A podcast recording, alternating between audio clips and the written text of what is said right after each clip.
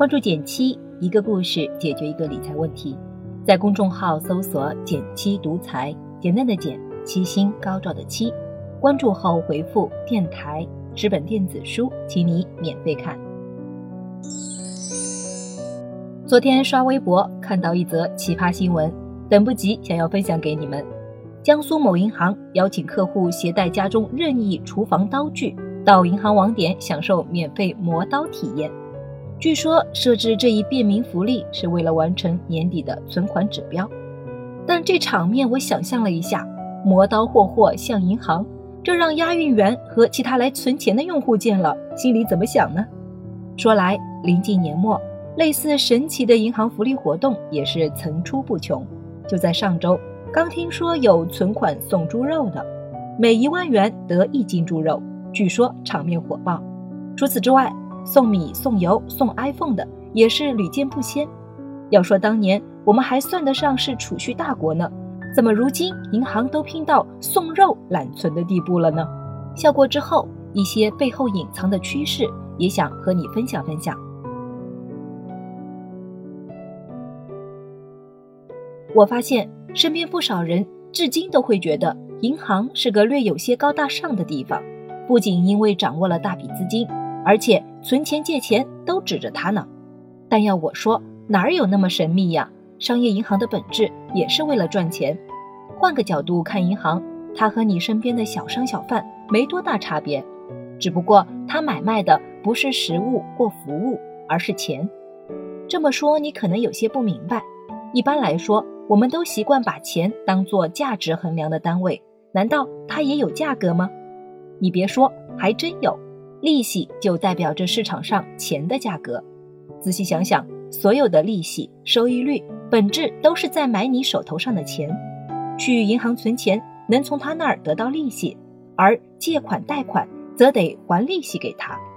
所以，存银行的利率是银行的成本价，银行贷款的利率就是银行的销售价。这捣鼓的货物，自然就是钱了。一般来说，存款利率明显低于贷款利率，这一借一还多赚的利息就成了银行的主要收入了。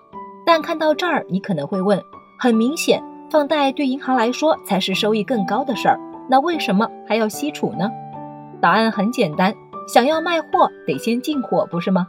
但银行不是印钞厂，钱不会自己跑出来，而我们存的钱对银行来说就是进来的货，只有吸收了更多的存款。他才有能力放出更多的贷款，借此来赚取高营收。这下你该明白了，银行花大力气吸引大家去存钱，为的也不是让利给你，还是想自己多赚点儿。但我身边几位在银行工作的朋友，这两年都跟我抱怨，这揽存的工作真是越来越不好做了，不然也不会逼不得已想出磨刀送猪肉的歪招呀。想来也是，就拿我自己的情况来说。一年到头能跑银行的次数屈指可数，大部分钱的进进出出用的都是手机，再也不像我父母那般，工资一到手就乖乖存银行了。为什么会产生这样的变化呢？一方面，在我看来是可选择的理财产品越来越多了。时光倒退，回到我还念大学的时候，那阵儿想存笔钱，还优先会考虑银行理财或者是定期存款，但后来有了余额宝、蚂蚁财富。再后来又了解了基金定投，各个收益率都比银行高，还费劲存钱，图啥呀？想来互联网金融的发展还是让传统的银行业受了点打击的。另一方面，不得不说，低利率时代的到来才算是给银行吸储来了个致命一击。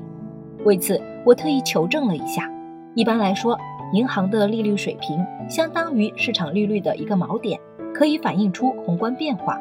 从近二十五年的利率变化来看，不难发现，低利率的趋势已经在我们日常里发生了。只不过，当趋势被时间平滑，普通人感觉才没那么突兀。而且，必须承认，未来这一趋势几乎还会不可逆地持续发展下去。很多人可能不理解，明明国家越来越强大，经济物质条件也越来越好，怎么利率反倒跌下去了呢？利率背后是什么呢？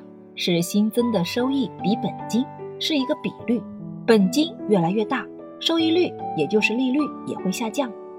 过去经济基础较差的时候，盘子小，也就是本金少，高速增长比较容易达到。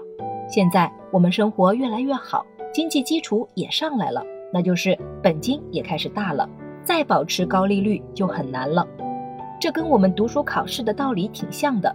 你考六十分的时候，往一百分还有很大的进步空间，一学期进步十分完全有可能。但当你九十分了，想再进步十分，拿一百分可就不那么容易了。当然，这不意味着退步，进步还是在继续的，只是以渐缓的方式罢了。只不过身在趋势中的我们，要学着尽早发现它，适应它。甚至更好的是能提前着手去应对，这是比空看热闹更具有价值的部分。好了，今天就到这里了。右上角订阅电台，我知道明天还会遇见你。微信搜索并关注“减七独裁，记得回复“电台”，你真的会变有钱哦。